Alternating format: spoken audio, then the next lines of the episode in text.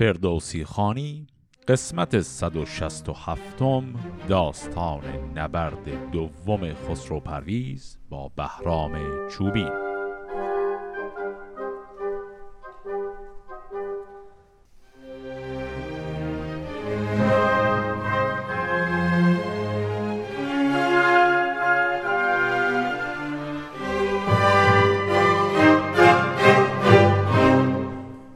قسمت قبل با همپیمانی قیصر روم و خسرو پرویز به پایان رسید و دیدیم که قیصر روم دختر خودش به نام مریم رو به سوی خسرو پرویز فرستاد. همینطور پسر خودش به نام نیاتوس رو با لشکر روم فرستاد که به کمک خسرو پرویز برن.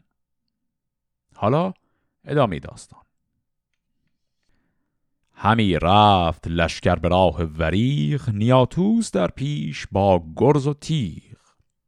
چو بشنید خسرو که آمد سپاه از آن شارستان برد لشکر به راه. چون آمد پدیدار گرد سران درفش سواران جوشنوران همی رفت لشکر به کردار ابر. سپاهی همه غرقه در خود و گبر. دل خسرو از لشکر نامدار بخندید چون گل به گاه بهار. دل روشن راد را تیز کرد مران باره را پاشن خیز کرد. نیاتوس را دید در بر گرفت به پرسیدن آزادی اندر گرفت. اینجا هم می‌دونیم که کلمه آزادی گهگاه به معنای شکرگزاری و تشکر میاد. پس الان خسرو پرویز این لشکر نیاتوس رو که آمده دیده میره برای تشکر و احوال پرسی باشون. به این شکل. ز قیصر که برداشت زانگون رنج ابا رنج دیگر توهی کرد گنج. و از آن راه سوی اماری کشید به پردندرون رو روی مریم بدید. بپرسید و بر دست خود بوس داد ز دیدار آن خوب رخ گشت شاد. بیاورد لشکر به پرد سرای نهفته یکی ماه را ساخت جای. سخن گفت و بنشست با او سه روز چهارم چو بفروخت گیتی فروز گزیده شراعی بیاراستند نیاتوس را پیش او خواستند ابا سرگس و کوت جنگی به هم. سران سپه را همه بیش و کم. بدیشان چنین گفت که اکنون سران کدامند و مردان جنگاوران؟ پس دیدیم بعد از سه روز که خسرو پرویز خلوت کرده بود با این عروس تازه به نام مریم حالا کار خود همون لشکر رو می‌خواد پی بگیره. اسم دو نفر از سرداران رومی که با نیاتوس اومده بودن رو شنیدیم. فردی به نام سرگس و فردی دیگری به نام کوت. و حالا با نیاتوس داره صحبت می‌کنه درباره سازماندهی و مدیریت این لشکر. نیاتوس بگزید هفتاد مرد که آورد گیرند روز نبرد که زیر درفشی برفتی هزار گزید سواران خنجر چه خسرو بدیدن گزیده سپاه سواران گردن کش رزم خواه. همه خواند بر کردگار آفرین که چرخ آفرید و زمان و زمین. همان بر نیاتوس و بر لشکرش چه بر نام ور قیصر و کشورش. بدان مهتران گفت اگر کردگار مرا یار باشد بدین کارزار توانایی خیش پیدا کنم زمین را به گوهر چو دیبا کنم. بباشید از این آمدن رامشی.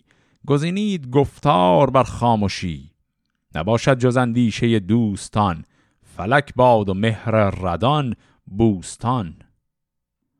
به هشتم بیاراست خورشید چهر سپه را به کردار گردان سپر ز درگاه برخاست آوای کوس هوا شد ز گرد سپاه آبنوس.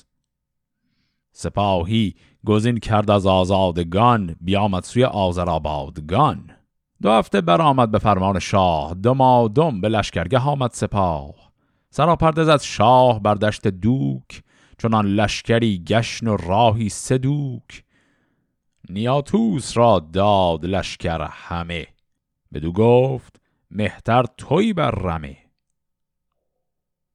خب پس دیدیم که وقتی نیاتوس را آورد و گفت که وضع سازماندهی لشکر به چه شکل؟ نیاتوس هفتاد نفر رو انتخاب کرد به هر کدوم درفشی داد و زیر هر درفش هزار نفر بودن. یعنی کل اون لشکر بزرگ رو به هفتاد گروه هزار نفری تقسیم کرد. یعنی به عبارتی یه لشکر هفتاد هزار نفره اینها از قیصر روم گرفتند به رهبری همین آقای نیاتوس.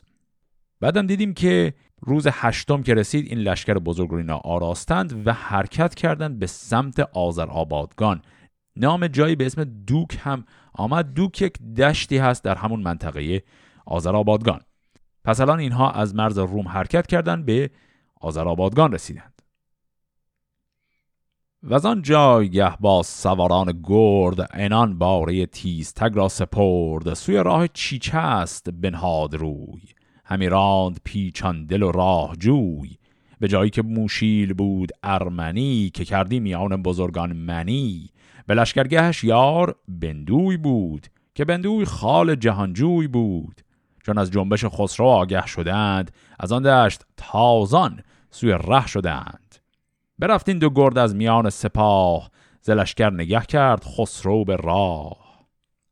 به گستهم گفتان دلاورد و مرد چون این اسب تازان به دشت نبرد. یکی سوی ایشان نگر تا کیند بر این گونه تازان ز بهر چیند چون گفت گستهم که شهریار برانم که آن مرد ابلغ سوار برادرم بندوی گنداور است. همان یارش از لشکری دیگر است. چون گفت خسرو چه گویی همی؟ تو بندوی را از که جویی همی؟ اگر زنده خواهی به زندان بود و اگر کشته بر دار و میدان بود. بدو گفت گستهم شاها درست بدان سو نگه کن که او خال توست. گرایت به نزدیک و باشد جزوی ز گستهم گوینده جز جان مجوی. همانگه رسیدند نزدیک شاه پیاده شدند در آن سایگاه. چو رفتند نزدیک خسرو فراز ستودند و بردند پیشش نماز. بپرسید خسرو به بندوی گفت که گفتم تو را خاکی آبم نهفت؟ به خسرو بگفتان چه ور وی رسید. همان مردمی کوز بهرام دید. و آن چار جستن بدان روزگار و آن پوشش جامعه شهریار همی گفت و خسرو فراوان گریست. و آن پس بدو گفت که این مرد کیست؟ بدو گفت که شاه خورشید چهر تو موشیل را چون نپرسیز مهر که تا تو از ایران شدستی به روم نخفته است هرگز به داباد بوم. سرا پرده و دشت جای وی است ز خرگاه و خیمه سرای وی است. فراوان سپاه است با او به هم. سلیح بزرگی و گنج درم. کنون تا تو رفتی بر این راه بود. نیازش به برگشتن شاه بود. جهاندار خسرو به موشیل گفت که رنج تو کی ماندن در نهفت؟ بکوشیم تا روز تو به شود. همان نامت از مهتران مه شود. بدو گفت موشیل که شهریار به من بر یکی تازه کن روزگار که آیم ببوسم رکیب تو را. ستایش کنم فر و زیب تو را. بدو گفت خسرو که با رنج تو درفشان کنم زین سخن گنج تو. بجویم بدین آرزو کام تو برارم ز گردن کشان نام تو. برون کرد یک پای خیش از رکیب شدن مرد بیدار دل ناشکیب ببوسید پای و رکیب ورا. همه خیره گشتان نهیب ورا. چو بیکار شد مرد خسرو پرست جهانجوی فرمود تا برنشست. و آن دشت بیبر برانگیخت اسب همی تاخت تا پیش آزرگوش اسب به واژندر آمد به داوتش کده دلش بود یک سر به درد آزده. بشد هیر بد زند و استاب دست به پیش جهاندار یزدان پرست. گشاد از میان شاه زرین کمر بر آتش پراگند چندی گوهر نیایش کنان پیش آذر بگشت به نالیدن از هیر بد برگذشت. همی گفت کی داور داد و پاک سر دشمنان اندر آور به خاک. تو دانی که بر داد نالم همی همه رای نیکی سگالم همی. تو مپسند بیداد بیدادگر. بگفتین و بربست زرین کمر سوی دشت دوک اندر آورد روی همی شد خلید دل و راه جوی. چون آمد به لشکرگه خیش باز جهان تیره گشت از شب دیریاز فرستاد بیدار کار آگهان که تا باز جویند کار جهان. چون آگاه شد لشکر نیم روز که آمد ز ره شاه گیتی فروز همه کوس بستند بر پشت پیل زمین شد به کردار دریای نیل. از آن آگهی سر به سر نو شدند به یاری به نزدیک خسرو شدند. خب تا اینجاش چه اتفاقاتی افتاد؟ یه مروری با هم بکنیم. وقتی اینا رفتن به سمت منطقه آذر آبادگان همونطور که می‌شد حد زد بندوی که اونجا پناه گرفته بود میره به سمتشون. اینجا اتفاق جالبی میفته چون اینها فکر کرده بودن بندوی که خب دیگه خودش رو در راه خسرو پرویز فدا کرده تمام شد. اینا فکر می‌کردن بندو یا زندان یا کشته شده. و از دور که گستهم اسب بندوی و موسیل ارمنی رو دید گفت آره این برادر من بندویه. یه گفتگویی بود بین خسرو پرویز و گستهم. خسرو پرویز گفت اصلا امکان نداره. گستهم گفت ببین من مطمئنم این برادر منه اگر دروغ گفتم شما بیا سر منو ببر اصلا. میاد و می‌بینن که بندوی و چاق سلامتی می‌کنند و بندوی کل ماجرا رو تعریف می‌کنه و خیلی هم خسرو پرویز تحت تاثیر قرار می‌گیره و بعد این پرسه که خب این فرد دیگری که بات اومده کیه؟ میگه این موشیل یک فرد ارمنیه یکی از بزرگان این منطقه است. کمک به من کرده سپاهی برای خودش داره و در خدمت شماست. دیدیم هم که موشیل اومد عرض ارادت کرد و تقاضا کرد که شاه اجازه بده رکاب و پای او رو ببوسه. این صحنه رو که داشتیم بعدش خود خسرو پرویز رفت به سمت آتشکده آذرگوشه است اونجا هم دعایی کرد و این رو هم شنیدیم. یه تیکه دیگه میمونه اون آخر این بخش. این بود که زمزمه رسیدن لشکر بزرگ خسرو پرویز در سرتاسر سر کشور پیچید و بعد گفت که لشکر نیمروز آنی که خبردار شد بار بس که بره به سمت لشکر خسرو پرویز که بهش بپیونده. نیمروز کجاست؟ قبلا بارها داشتیمش. نیمروز میشه همون منطقه جنوب شرق ایران که نام دیگرش هست سیستان. پس اون منطقه توی این جریان ها معلومه که منتظر این بوده که بتونه انتقام بگیره علیه بهرام چوبین و به کمک خسرو پرویز بره. پس الان لشکر خسرو پرویز این لشکرهای دیگه همش اضافه شد. غیر از اون لشکر قیصر روم که باهاش اومده بودن این لشکر موشیل ارمنی و حالا لشکر نیمروز هم بهش میپیوندند. و خب طبعا وقتی این خبر به لشکر منطقه سیستان رسیده قاعدتا به خود بهرام چوبین هم دیگه باید رسیده باشه تا الان. پس ببینیم بهرام چوبین چه می‌کنه.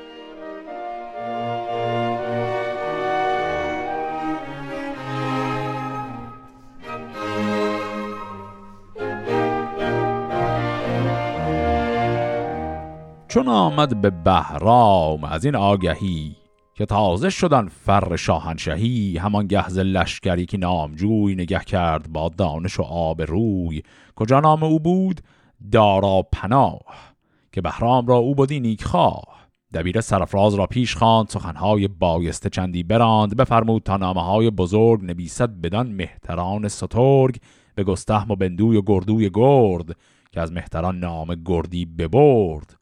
چه شاپور و چون اندیان سوار هر آن کس که بود از یلان نامدار. سر نامه گفت از جهان آفرین همی خواهم در نهان آفرین که بیدار گردید یک سرز خواب نگیرید بر بد از انسان شتاب که تا در جهان تخم ساسانیان پدید آمدن در کران و میان. از ایشان نرفته است جز بدتری به گرد جهان جستن داوری. نخست از سر بابکان اردشیر که اندر جهان تازه شد دار و گیر. زمانه ز شمشیر او تیره گشت سر نامداران همه خیره گشت. نخستین سخن گویم از اردوان و از آن نامداران روشن روان که از نامشان گشت گیتی توهی پر از درد شد جایگاه مهی. شنیدی همانا که بر صوف رای چه آمد ز پیروز ناپاک رای؟ رها کردن از بند پای قباد و آن مهتری دادن او را به داد قباد بدندیش نیرو گرفت هنرها بشست از دل آهو گرفت. چون آن نامور نیک دل را بکشت بر او شد دل نامداران درشت. کسی کو نشاید به پیوند خیش هوا برگزیند ز فرزند خیش به بیگانگان هم نشاید بنیز نجوید کسی آج به میان شیز. به ساسانیان تا ندارید امید مجوید یاقود از سرخ بید. چون این نام آرند نزد شما که فرخنده با دور مزد شما به نزدیک من جایتان روشن است. بر و آستی هم ز پیراهن است. به یک جایمان بود آرام و خواب اگر تیره بود گر بلند آفتاب. چون آیید یک سر به نزدیک من شود روشن این جان تاریک من. نیندیشم از روم و از شاهشان. به پای اندر آرم سر گاهشان. پس اولین اقدامی که بهرام چوبین می‌کنه وقتی می‌فهمه لشکری جمع کردن اینا دور اومدن اینی که می‌خواد یک خلالی به وجود بیاره در صف پهلوانان خسرو پرویز و یک نامه ای می نویسه خطاب به اینها که می‌خواد مخفیانه بدونی که خسرو پرویز بفهمه برسونه به دست اینها تا بالاخره یکی از اینها خیانت کنه به خسرو پرویز و به لشکر خود بهرام بپیونده. حرف اساسیش توی نامه هم مرور ظلمهای ساسانیان بود. گفت که از وضعیتی که اردشیر بابکان داشت که زد اردوان رو کشت تا بعدش که قباد زد توفرای رو کشت. میگه کلا نگاه کن اینا آدمایی که به بزرگانی که بهشون خدمت می‌کنند خیانت می‌کنند شما هم همه بزرگانی هستید که در خدمت این خسرو پرویزید. این خسرو پرویز فردا به شما هم خیانت می‌کنه کما اینکه ساسانیان عادتشون همیشه این کارو می‌کنن. روی این حساب میگه به نفعتونه که بیاید به سمت من. فرد رو هم انتخاب کرده به نام دارا پناه که خب این آقای دارا پناه الان قراره بره و این نامه رو مخفیانه برسونه به دست پهلوانان خسرو پرویز. نهادند برنامه ها مهر اوی. بیامد فرستاده راه جوی به کردار بازارگانان برفت. به درگاه خسرو خرامید و تفت. یکی کاروانی ز هر گونه چیز ابا نامه ها هدیه ها داشت نیز. به دیدان بزرگی و چندان سپاه که گفتی مگر بر زمین نیست راه. به دل گفت با این چونین شهریار که خواهد ز بهرام یل هار یکی مرد بی دشمنم پارسی همان بار دارم شتروار سی چرا خیشتن کرد باید هلاک؟ بلندی پدیدار گشت از مقاک شوم نامه ها نزد خسرو برم به نزدیک او هدیه نو برم. پراندیشه آمد به درگاه شاه ابا هدیه و نامه و نیک خواه درم برد و با نامه ها هدیه برد سخنهاش بر شاه گیتی شمرد. جهاندار چون نامه ها را بخواند مرو را به کرسی زرین نشاند بدو گفت که این مرد بسیار دان. تو بهرام را نزد ما خاردان کنون زانچه کردی رسیدی به کام. فوزون زین مجوین در این کار نام بفرمود تا پیش او شد دبیر. مران پاسخ نامه را ناگزیر نبشتن در آن نامه های دراز که ای مهتر گرد گردن فراز همه نامه های تو برخاندیم فرستاده را پیش بنشاندیم به گفتار بیکار با خسرویم به دل با تو همچون بهار نویم. چون لشکر بیاری بدین مرز و بوم که اندیشد از روم و مردان روم. همه پاک شمشیرها برکشیم به جنگ اندرون رومیان را کشیم. چو خسرو ببیند سپاه تو را همان مردی و پایگاه تو را دلش روز پیکار لرزان شود. ز پیشت چو روبه گریزان شود. برا نامه ها مهر بنهاد شاه ببردن پسندیده نیکخواه. بدو گفت شاه ای خردمند مرد بر رنج یابی تو زین کار کرد. بر او را گوهر داد و دینار داد گران مایه یاقوت بسیار داد. بدو گفت این نزد چوبینه بر شنید سخنها بر او برشمر. خب پس اینجا اتفاق جالبی افتاد.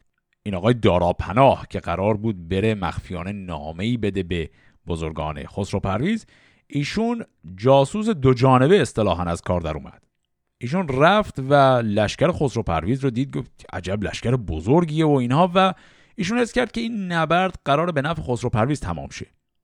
روی این حساب گفت چه کاریه حالا من بیام جانم رو برای بهرام چوبین در خطر بندازم و من میرم اصلا این نامه رو مستقیم میدم دست خسرو پرویز و نقشه بهرام چوبین رو هم افشا می‌کنم. و با این کار احتمالا خسرو پرویز به من حالا پاداش دیگه هم میده. این این اتفاق میفته ایشون میره و میگه همچین نقشه بوده همچین نامه قرار بوده مخفیانه برسه. خسرو پرویز هم میگه خب بیا با همین نقشه بریم جلو. شما وانمود کن که واقعا این نامه رو دادی به پهلوانان. حالا من یه نامه میگم بنویس از زبان این پهلوانان اینو برو ببر بده به بهرام چوبین صداشان در نیار. و تو این نامه از زبان این پهلوانان اطراف خسرو پرویز میگن که بله آقا ما اصلا با تو هم پیمانیم تو بیا حمله کن به سمت این لشکر روم که با ما اومده. ما پشت این لشکر رو خالی می‌کنیم. تو این لشکر رو نابود کن که بتونیم با همدستی بزنیم و کار خسرو پرویز رو تمام کنیم. این پیغامی که به دروغ خسرو پرویز میگه تا این نویسنده بنویسه و بفرستن پیش بهرام چوبین. حالا نامه می‌رسه به بهرام چوبین و واکنشش به این شکله. چون مرد جهانجوی نامه بخواند هوا را بخواند و خرد را براند. از آن نامه ها ساز رفتن گرفت بماندند ایرانیان در شگفت. برفتند پیران به نزدیک اوی چو دیدند کردار تاریک اوی همی گفت هر کس که از در مرو ز رفتن کهن گردد این روز نو. اگر خسرو آید به دیران زمین نبیند مگر گرز و شمشیر کین؟ بر این تخت شاهی مخور زینهار همی خیره بفری بدت روزگار. نیامد سخنها بر او کارگر بفرمود تا رفت لشکر به در. بنه برنهاد و سپه برنشاند بزد کوس و از شهر لشکر براند. همی تاخت تا آذرآبادگان سپاهی دلاور از آزادگان. سپاه اندر آمد به تنگ سپاه ببستند بر مور و بر پشه راه. چون این گفت پس مهتر کین خواه که من کرد خواهم به لشکر نگاه. ببینم که رومی سواران کیند سپاسی سپاهند گر بر چیند همه برنشستند گردان بر اسب یلان سینه و مهر ایزد گشسب. به دیدار آن لشکر کین خواه گران مایگان برگرفتند راه. چو لشکر بدیدند باز آمدند. به نزدیک مهتر فراز آمدند که این بیکرانه یکی لشکر است. از اندیشه ما سخن دیگر است. از آن روی رومی سواران شاه برفتند پویان بدان بارگاه ببستند بر پیش خسرو میان که ما جنگ جوییم از ایرانیان. بدان کار هم داستان گشت شاه که از او آرزو خواست رومی سپاه.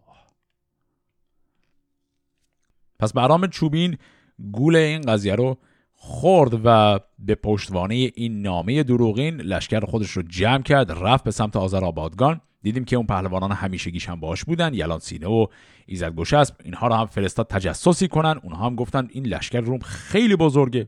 و الان آمادن برای نبرد مستقیم با لشکر روم به امید اینکه پهلوانان خسرو پرویز پشت اونها رو خالی کنند از اون طرف هم رومیان وقتی خبردار شدن لشکر بهرام چوبین به سمت آذرآبادگان اومده میان از خسرو پرویز اجازه بگیرن که خودشون مستقیما وارد نبرد با این لشکر بشن و خسرو پرویز هم این اجازه رو به اینها میده.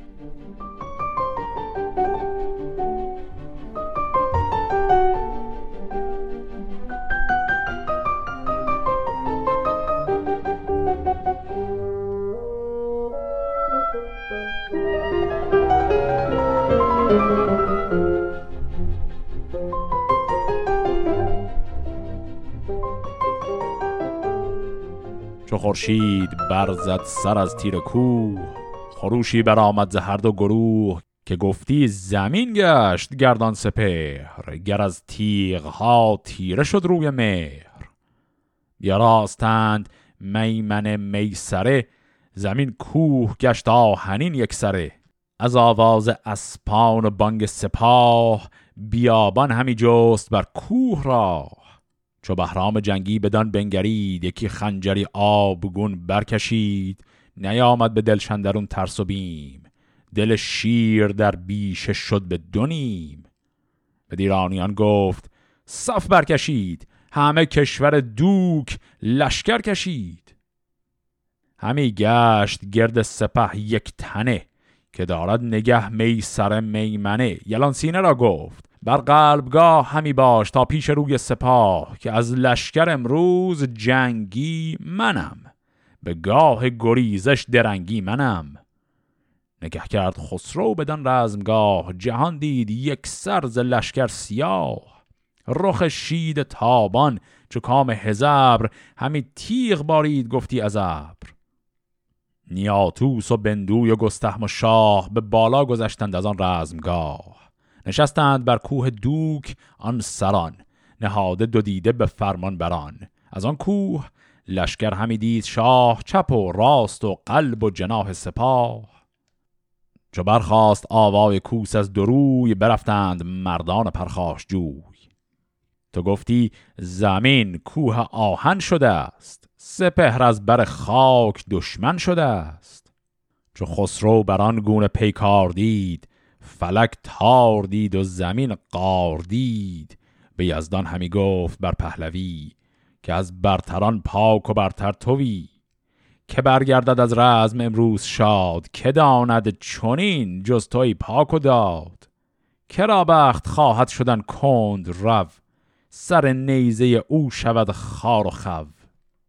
دل و جان خسرو پرندیشه بود جهان پیش چشمش یکی بیشه بود. که بکس است کوت از میان سپاه از آهن به کردار کوهی سیاه. بیامد دمان از میان گروه چون از دیکتر شد بدن برز کوه. به خسرو چنین گفت که سرفراز نگه کن بدن بنده دیرساز که با او به دیران براویختی چون او کامران شد تو بگریختی. ببین از چپ لشکر و دست راست که تا از میان بزرگان کجاست؟ کنون تا بیاموزمش کارزار ببیند دل و زور مردان کار. چو بشنید خسروز کوت این سخن دلش گشت پر درد کین کهن. کجا گفت که از بنده بگریختی سلیح سواران فرو ریختی؟ و سخن هیچ پاسخ نداد. دلش گشت پرخون و لب پرزباد چون این گفت پس کوت را شهریار. که رو پیشان مرد ابلغ سوار چو بیند تو را پیشت آید به جنگ. تو مگریز تا لب نخواهی ننگ. خب اینجا هم یه اتفاق جالبی باز افتاد که یه نگاهی بهش بندازیم. الان دو لشکر آماده نبرد هستند لشکر رومیان از یک طرف و لشکر بهرام چوبین هم از طرف دیگه. و دیدیم که خود خسرو پرویز در این میانه نمی جنگه یعنی فقط اون گروه رومیان الان می‌خوان بجنگن. و خسرو پرویز به همراه اون یاران خودش رفتن بالای یک تپه یا یک کوهی در همون منطقه دشتی که اسمش بود دوک و از دور دارن نگاه می‌کنن. و خسرو پرویز هم بسیار میترسه از اینکه دوباره ممکنه اینها شکست بخورن.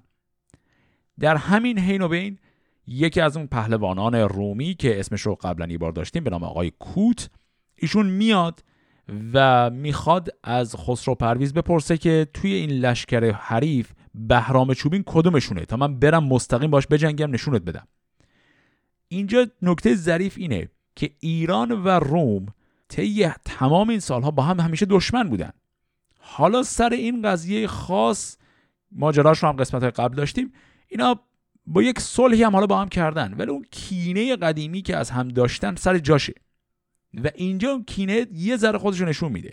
طوری که سردار سپاه رومی که در عمل اومده به کمک شاه ایران در ظاهر کمک کردن میاد و به شاه ایران توهین می‌کنه. یعنی میگه اون کسی که یه بنده ای بود فقط و توی شاه رو ترسوند و به عقب نشینی واداشت به من نشون بده کدومه تا من برم بهش یاد بدم که چجوری باید بجنگم. خب واضحه که اینجا داره به شاه ایران توهین می‌کنه با این حرف زدن.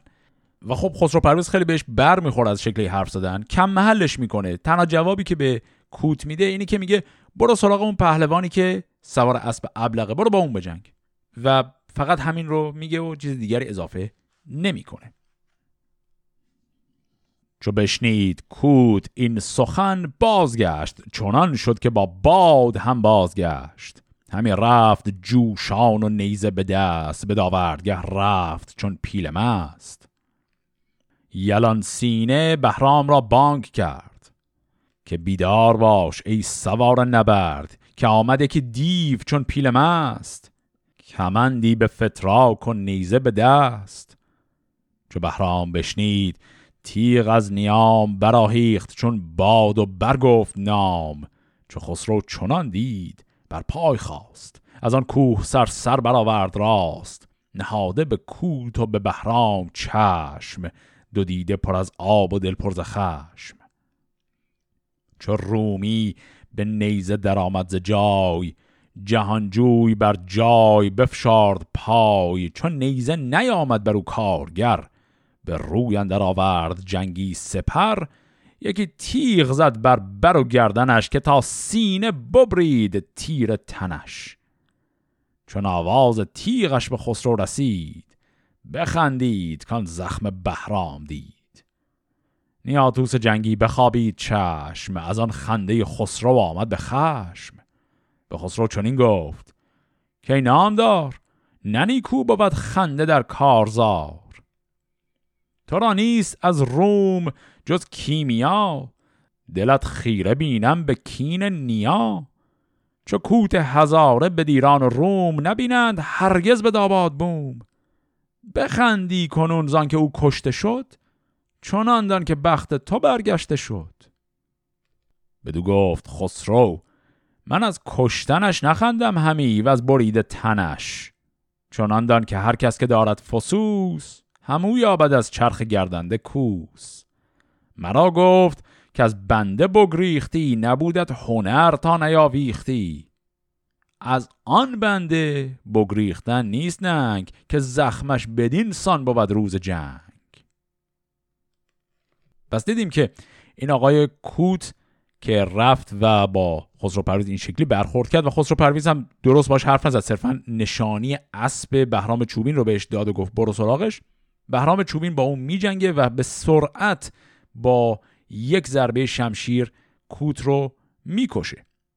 و اینجا که کوت رو می‌کشه از دور خسرو پرویز این صحنه نبرد رو که می‌بینه میخنده. نیاتوس شاکی میشه. میگه بابا ما اومدیم طرفداران شما هستیم. ما مثلا قرار اون جنگ و کینه روم و ایران رو گذاشته باشیم کنار تا از کشته شدن پهلوان ما خندیدی الان. جواب خسرو پرویز هم اینه که نه من از کشته شدن اون فرد نمیخندم. خندم اینه که روزگار آدم ها رو میشونه سر جاشون. این آدم به من گفت که تو از دست یکی از بندگانت گریختی و اون بنده ای که چنین ضرب شمشیری داره معلومه که من از دستش گریختم. و صرفا میگه خنده من فقط به خاطر همین بود. اینجا هم یه کلمه داشتیم گفت که کوت هزاره. خیلی درست معلوم نیست معنیش چیه. احتمالا لقب این آقای کوت هست. این کلمه رو هم همین آقای نیاتوس که اون هم رومیه گفت. گفت ایشون اسمش هست کوت هزاره. حالا این آقای کوت درست همین موقعی که مردم این اسمش اومده بنابراین حال خیلی هم مهم نیست. احتمالا معنیش اینه که یعنی فردیه که مثلا قدرتش به اندازه هزار مرده. یه چیزی توی این مایه به حال این آقای کوت هنوز هیچی نشده به دست بهرام چوبین. به این شکل کشته شد.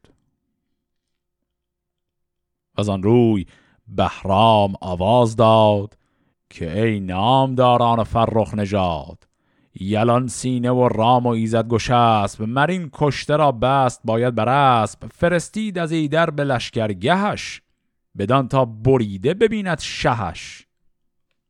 تن کوت را زود بر پشت زین به تنگی ببستند مردان کین. دوان اسب با مرد گردن فراز همی شد به لشکرگه خیش باز. دل خسرو از کوت شد دردمند. گشادند از آن کشته بند کمند. بدان خستگیشن در آگند مشک. بفرمود تا پس بکردند خشک به کرباس در دوختش همچنان زره در بر و تنگ بسته میان. به نزدیک قیصر فرستاد باز. که شمشیر این بنده دیرساز بر این گونه برد همی روز جنگ. اگر زو حزیمت شدم نیست ننگ. همه رومیان دل شکسته شدند.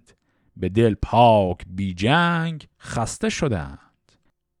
همی ریخت به طریق رومی سرشک همه رخ پر از آب و دل پر زرشک بیامد ز گردن کشان ده هزار همه جا سلیغان گرد و سوار. یکی حمله بردند از آن سان که کوه بدرید از آواز رومی گروه. چکا چاک برخاست و بانگ سران همان زخم شمشیر و گرز گران. تو گفتی که دریا بجوشد همی سپهر روان خون خروشد همی. زبس کشتن در میان سپاه بماندند بر جای و بربست راه. از آن رومیان کشته شد لشکری. هر آن کس که بود از دل ایران سری دل خسرو از درد ایشان بخست. تن خسته زندگان را ببست. همه کشتگان را به هم برفکند تلی گشت. بر سان کوهی بلند. همی خواندندیش بهرام چید ببرید خسروز رومی امید. همی گفت اگر مرد رومی دو بار کند هم بر این گونه بر کارزار جهان را تو بی لشکر روم دان همان تیغ پولادشان موم دان. به سرگس چنین گفت پس شهریار که فردا مبر جنگیان را به کار تو فردا بیاسای. تا من سپاه بیارم از ایرانیان کین خواه. به ایرانیان گفت فردا به جنگ شما را بباید شدن بیدرنگ. همه ویژه گفتند که ایدون کنیم که کوه و بیابان پر از خون کنیم. پس دیدیم که بهرام چوبین برای اینکه ترس اساسی بندازه به دل این لشکر روم جسد همین سردار همین آقای کوت رو بستن به اسبش و برش گردوندن به سمت اون لشکر. خسرو پرویز هم یک کار ظریف و زرنگی می‌کنه. اونم این که ایشون الان به واسطه اون صحبت های کوت فهمیده که کلا نگرش رومی ها به اون یه نگرش منفیه. یعنی تصورشون بر اینه که شاهی که انقدر پخمه و بی دست و پا بوده که شکست خورده و نیاز به کمک داره دیگه. از این موقعیت خسرو پرویز استفاده می‌کنه جسد کوت رو. اینها به هر حال مرتب می‌کنن و اون زخمهاش رو میبندن و این جسد که یک زخم خیلی اساسی شمشیر خورده رو پس می‌برن به سمت روم. با این پیغام که اون بنده ای که از دستش من فرار کردم بنده ای بود که چنان زخمی به چنان سرداری الان زده و اینم شاهدش. گرچه خسرو پرویز با این کار به نوعی آبروی خودش پیش رومیان رو حفظ کرد اما در نهایت ضرری براش. چرا؟ چون روحیه لشکر روم الان دیگه خیلی خراب شد و این لشکر یک حمله دیگری هم کرد با لشکر بهرام چوبین درگیر شد و به شدت شکست خورد. طوری وضع خراب شد که خسرو پرویز به سردار دیگر رومی به نام سرگس گفت فردا تو نجنگ. من خودم با هر لشکری که به حال تونستیم تا حالا جمع کنیم ما میریم به جنگ. شما وایس عقب چون به نظر میاد یه جنگ دیگر هم شما یه بازی دیگه کلا این لشکرتون نابود شده و تمام شده رفته. پس روز بعدش خود خسرو پرویز لشکرش رو می‌خواد آماده کنه برای نبرد.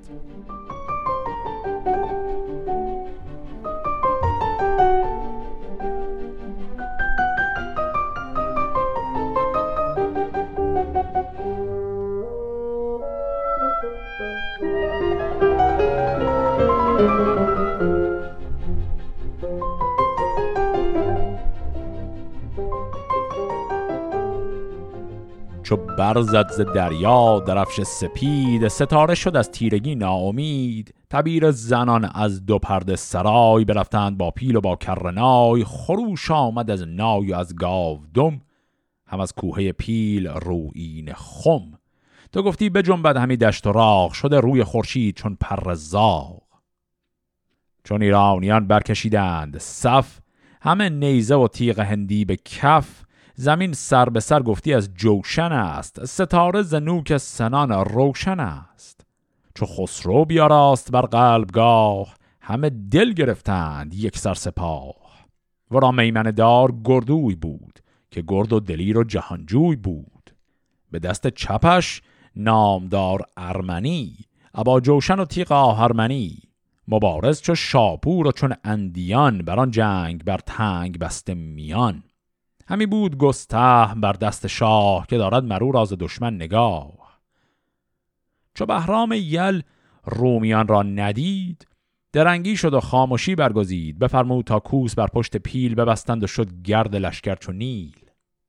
نشست از بر پشت پیلی سپید هم آوردش از بخت شد نامید همی راند آن پیل تا میمنه. به شاپور گفت ای بد بدتنه نه پیمانت این بود به نامندرون که پیش آوری داد در دشت خون. نه این باشد آین آزادگان همی تن به کشتن دهی رایگان. بدو گفت شاپور که دیو فش سر خیش در بندگی کرده گش. از این نامه کی بود نام و نشان که گویی کنون پیش گردن کشان؟ گرانمای خسرو به شاپور گفت که آن نامه با رای او بود جفت. به نامه تو پاداش یابی ز من همان نامداران این انجمن. چو هنگام باشد بگویم تو را از اندیشگان دل بشویم تو را. خب اینجا ماجرای نامه افشا شد. پس اتفاقی که افتاد روز بعدش شده لشکر روم عقب نشسته. اون لشکری که مال ایرانی ها هست خودش رو داره جمع می‌کنه برای جنگ.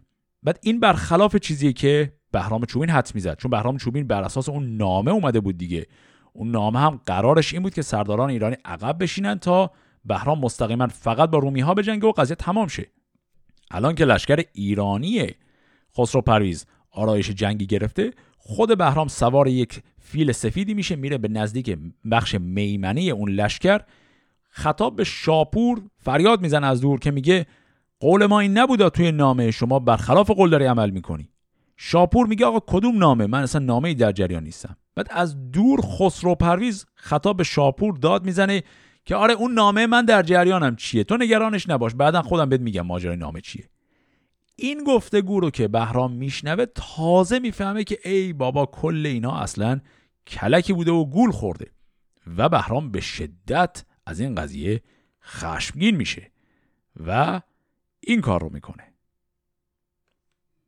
چو بهرام آواز خسرو شنید به دندیشان جادویی را بدید برا شفت از آن کار ننگ آمدش. چون آرغده شد رای جنگ آمدش. جفا پیشه بر پیل تنها برفت سوی قلب خسرو خرامید و تفت. چو خسرو چنان دید با اندیان چنین گفت که نر شیر ژیان بران پیل بر تیر باران کنید کمان را چون ابر بهاران کنید. از ایرانیان آنکه بود روز به کمان برنهادند یک یک به زه ز پیکان چنان گشت خورتوم پیل که گفتی شد از خستگی پیل نیل. همانگاه بهرام پالای خواست یکی مغفر خسروارای خواست همان تیر باران گرفتند باز. بران اسب بهرام گردن فراز. پیاده شدن مرد پرخاش خر. زره دامنش را بزد بر کمر. سپر بر سر آورد و شمشیر تیز برآورد از آن جنگیان رست خیز. پیاده ز بهرام بگریختند. کمانهای چاچی فرو ریختند. یکی باره بردند هم در زمان. سپهباد نشست از بر او دمان. خروشان همی تافت تا قلبگاه به جایی کجا شاه بود با سپاه. همه قلبگه پاک بر هم درید. درفش جهاندار شد ناپدید. و از آن جایگه شد سوی میمنه. پس پشت آزادگان بود بنه. نگهبان آن دست گردوی بود که مردی دلیر و جهانجوی بود. برادر چو روی برادر بدید. کمان را به زه کرد و اندر کشید. دو خونی بران سان براویختند که گفتی به همشان برامیختند بدین سان زمانی برآمد دراز همی یک ز دیگر نگشتند باز. بدو گفت بهرام که بی پدر به خون برادر چه بندی کمر؟ بدو گفت گردوی کای پیسه گرگ تو نشنیدی آن داستان بزرگ که هر کو برادر بود دوست به چو دشمن بود بی پی و پوست به. تو هم خونی و بدتن و ریمنی جهان آفرین را به دل دشمنی. به پیش برادر برادر به جنگ نیاید اگر باشدش نام و چو بشنید بهرام از او بازگشت برا شفت و با او دو ساز گشت همی راند گردوی تا پیش شاه از آهن شده روی جنگی سیاه. بر او آفرین کرد خسرو به مهر که پاداش بادت زگردان سپر خب تا اینجاش چی شد؟ یه عالم اتفاق خیلی سریع افتاد.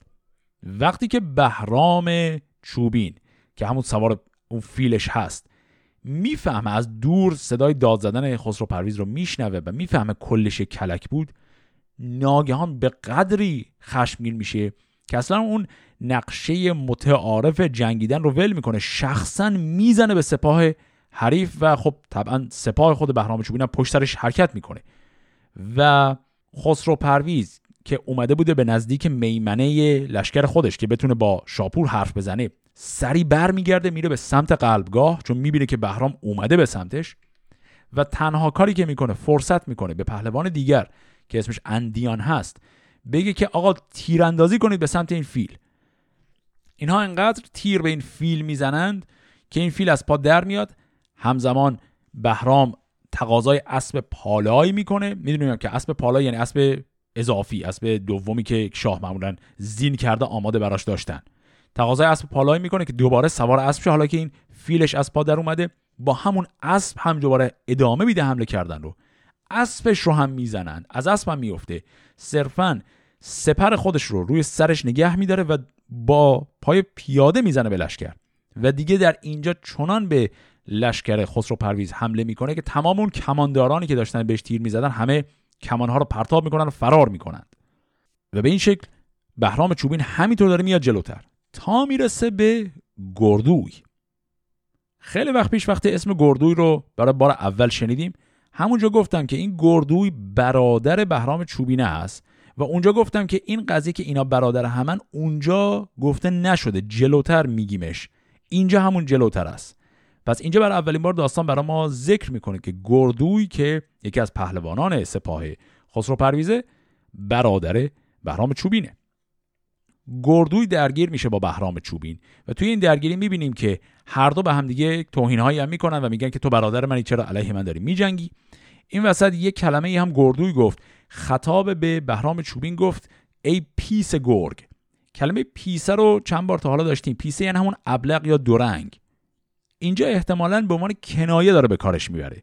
یعنی خطاب به برادر خودش میگه پیسه گرگ. پیسه رو احتمالا به معنای واقعا مثلا رنگ پوست و این صحبت ها نمیگه. به عنوان صفتی میگه که یعنی تو منافق و دورو هستی. تو باید طرف لشکر شاه ایران باشی اما علیه شاه هستی. این پیسه احتمالا یک کنایه از دورو بودن بهرام از زاویه نگاه برادرش گردوی. خلاصه قضیه این که توی این نبرد اگر گردوی اینجا نمی بود احتمالا بهرام همینجور میومد جلوتر. گردوی کسی که اینجا می‌تونه کمی کمک کنه که لشکر بهرام دیگه جلوتر نیاد و خود بهرام با گردوی درگیر شد و در نهایت هم بهرام کمی عقبتر رفت. حالا خسرو پرویز می‌خواد خیلی سریع از این فرصت استفاده کنه بقیه لشکر خودش رو منظم کنه تا اینجوری کامل شکست نخورند. به این شکل. فرستاد خسرو به شاپور کس که موشیل را باش فریاد رس بکوشید تا پشت پشت آورید مگر بخت روشن به مشت آورید. به گستهم گفتان زمان شهریار که گر هیچ رومی کند کارزار چو بهرام جنگی شکسته شود اگر نیز در جنگ خسته شود همه رومیان سر به گردون برند سخنها از اندازه بیرون برند. نخواهم که رومی شود سرفراز به ما بر کنندن در این جنگ ناز. بدیدم هنرهای رومی همه به سان رمه روزگار دمه. همان به که من با سپاه اندکی ز چوبینه آورد خواهم یکی. نخواهم بدین کار یاری ز کس. امیدم به یزدان فریاد رس. بدو گفت گستهم که شهریار به شیرین روانت مخورزین هار چو رایت چنین است مردان گزین. مکن تن حلاکن در این دشت کین. بدو گفت خسرو که این است روی که گفتی ز لشکر کنون یار جوی. گزین کرد گستهم از ایران سوار. ده و چار گردنکش نامدار. نخستین از این جنگیان نام خیش نوشت و بیاورد و بنهاد پیش. دگر گرد شاپور با اندیان چو بندوی و گردوی پشت کیان چون آزرگوشسب و دگر شیر زیل چو زنگوی گستاخ با شیر و پیل. نخاره که در جنگ غم خاره بود یلان سینه را زشت پتیاره بود. فرخزاد و چون خسرو سرفراز چون اشتاد پیروز دشمن گداز چو فرخند خورشید با اورمزد که دشمن بودی پیش ایشان فرست. چو مردان گزین کرد از ایران دو هفت زلشکر به یک سو خرامید و تفت. چون این گفت خسرو بدین مهتران که ای سرفرازان و فرمان بران همه پشت را سوی یزدان کنید دل خیش را شاد و خندان کنید. جز از خواست یزدان نباشد سخن.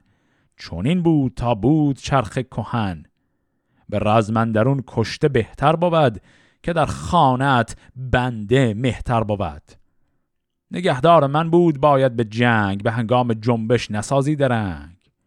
همه همزبان آفرین خواندند و را شهریار زمین خواندند.